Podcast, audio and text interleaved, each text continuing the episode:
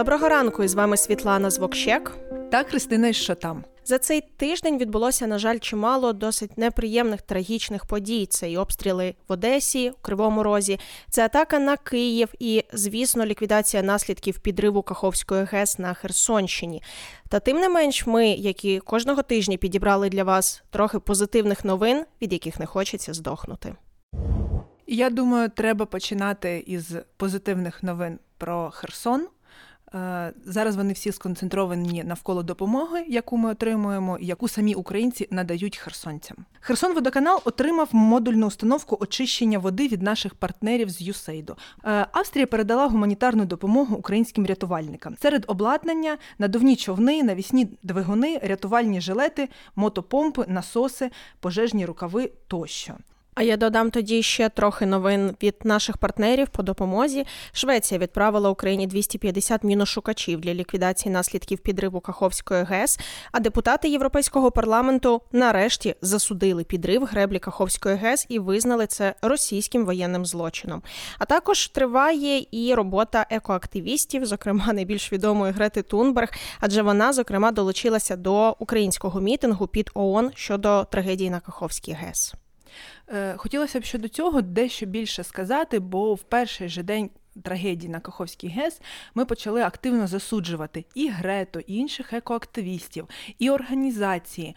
Але як хтось дуже слушно сказав, і я цю думку підтримую, так спільноті треба було оговтатися і зрозуміти, що й робити далі. І ми побачили, що протягом декількох е, днів після трагедії вони всі включилися, всі почали щось казати, підписувати, збиратися. Е, тому ми, звичайно, звикли е, все вирішувати одразу пінками і скажімо так, обуренням у соцмережах, але світ нас підтримує, просто йому було треба дещо часу, аби оговтатися. А ще думаю, для світу це стане гарним уроком, що у майбутньому на такі події, особливо стосовно України, яка досі буде залишатися е, фокусом уваги всього світу, треба реагувати набагато швидше, а не сидіти ще тиждень розбиратися, то хто ж е, в чергове обстріляв цивільну інфраструктуру. Але додам, що е, ще один є факт про допомогу за останній тиждень. Естонія теж передасть Україні обладнання на 457 тисяч євро. Знову таки для ліквідації наслідків повені. Е, і, звичайно, ще два роки тому, або навіть півтори роки тому, ніхто би з нас е, не міг подумати, що наступну новину ми будемо розказувати як позитивно. Але Міжнародний кримінальний суд у Газі почав розслідувати теракт російських окупантів на Каховський ГЕС. Тобто одразу реакція вже навіть і на рівні суду, але знову таки шкода, що довелося чекати майже два тижні. Е, будемо сподіватися, що наступного разу, і, на жаль, маємо визнати, що ці наступні рази ще будуть, але світ реагуватиме швидше. Щоб трохи розбавити нотку негативу, в яку ми скочуємося, коли говоримо про позитивні новини, і раз ми вже говоримо про допомогу, е, можемо ще перейти до того, як партнери продовжують передавати нам зброю і підтримують нашу армію, наш фронт. У мене таких новин назбиралося багато за цей тиждень. Нідерланди планують передати Україні чотири радари Віра і G загальною вартістю 150 мільйонів євро. Це необхідно для посилення нашої протиповітряної оборони. Про це власне повідомили вже на рівні Міністерства оборони Нідерландів. Крім того, США, Британія, ті ж Нідерланди Данія оголосили про загалом спільне постачання систем ППО для України. Ну, у британському уряді, зокрема, кажуть, що Україні передадуть сотні ЗРК малої та середньої дальності та пов'язані з ним системи. Також Данія і знову таки Нідерланди. Нідерланди цього тижня, напевно, лідер у допомозі Україні. Теж вже замовили додаткові 14 танків Леопард 2 для України. І їх е, збройні сили мають отримати десь у січні 2024 року. Перші вже, а загалом контракт буде виконаний до кінця 2024 року. Данія, вона гарний конкурент Нідерландам цього тижня по допомозі, скажімо, на другому другому місці. Планує навчати українських пілотах на F-16.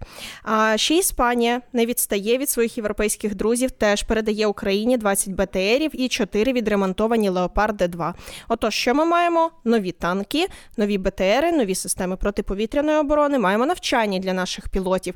І це все тільки за один тиждень. І це ще плюс до допомоги по ліквідації наслідків підриву Каховської ГЕС. Мені здається, світ цього тижня дуже добре себе зарекомендував перед Україною. Е, десь бачила в інтернеті негативні коменти під новиною, що е, Данія та Норвегія передадуть Україні понад 10 тисяч артилерійських снарядів. Мовляв, ми лише за один день вистрілюємо 11 е, тисяч. Друзі, Вибачте, один день нам Данія і Норвегія в супротиву подарували. Дякуємо. Так, справді, е, і це ж не одноразова акція. Як бачите, знову таки Данія, Нідерланди ще крім цього і іншу надають допомогу. І так від кожного партнера потроху. Так, вони не можуть на 100% нас забезпечити, але підтримка триває. Вона вже триває майже півтора роки безперервно і думаю, триватиме і надалі.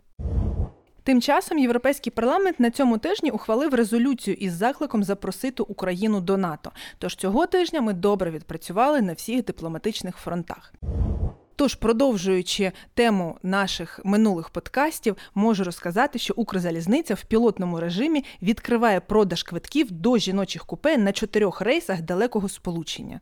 Дівчата з перемогою тепер не тільки на е, папері, не тільки на указах. Тепер вже можемо купити квитки, і я вже бачила ці купе, вони добре розкопаються. Буду тут з тобою сперечатися, е, тому що, на мою думку, це не найпозитивніша новина. Це е, знаєш, якесь короткострокове, трохи популістичне рішення влади, яке вона швидко викинула, коли з'явилася критична петиція. І ну да, в короткій перспективі класно. Наш запит відреагували, нібито там інструменти електронної демократії, петиції спрацювали, нібито там от, тестують, чи буде це е, для жінок рішеннями все. А яке довгострокове рішення? Будемо сподіватися, що це тільки початкові етапи. А далі ми як розвернемося, як проведемо е, довгострокові реформи, і все буде добре. Ну, будемо сподіватися, що так і є, тому що поки що це виглядає як затикання дірок і просто трохи популістичні дії е, влади, яка хоче швидко потушити пожежі, і ну очевидно далі сконцентруватися на інших питаннях, але знову таки це гасіння пожеж. Це поки що не про довгостроковий шлях. Ну, ти знаєш, я б хотіла, щоб на всі наші петиції Деякі ми дуже активно там підписували, дуже важко нам було підписувати щодо міністрів. Е, так е, оперативно реагували, як на жіночі купе. Тільки на нормальні петиції, правда, бо є і е, я не знаю, якісь петиції з проханнями не перейменовувати вулиці, які мають радянські назви, або навпаки повернути ці радянські назви. Ну і це ще щось таке дуже лайтове згадую. Взагалі, якщо подивитися, не всі адекватно користуються інструментами петицій.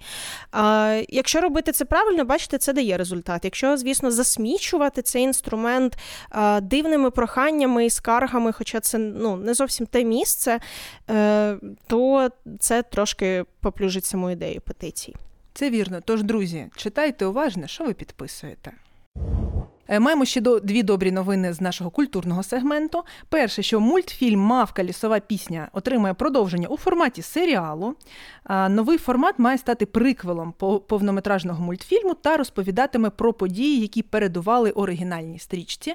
Мавка, нагадаю, дуже добре зайшла нашим європейським друзям. Вона там дуже добре прокаталась. Вона дуже добре в прокаті була і в Україні пройшла. А друге, це те, що стрічка Люксембург-Люксембург вже з'явилася на Netflix. Нетфліксі, тож ви можете її подивитися.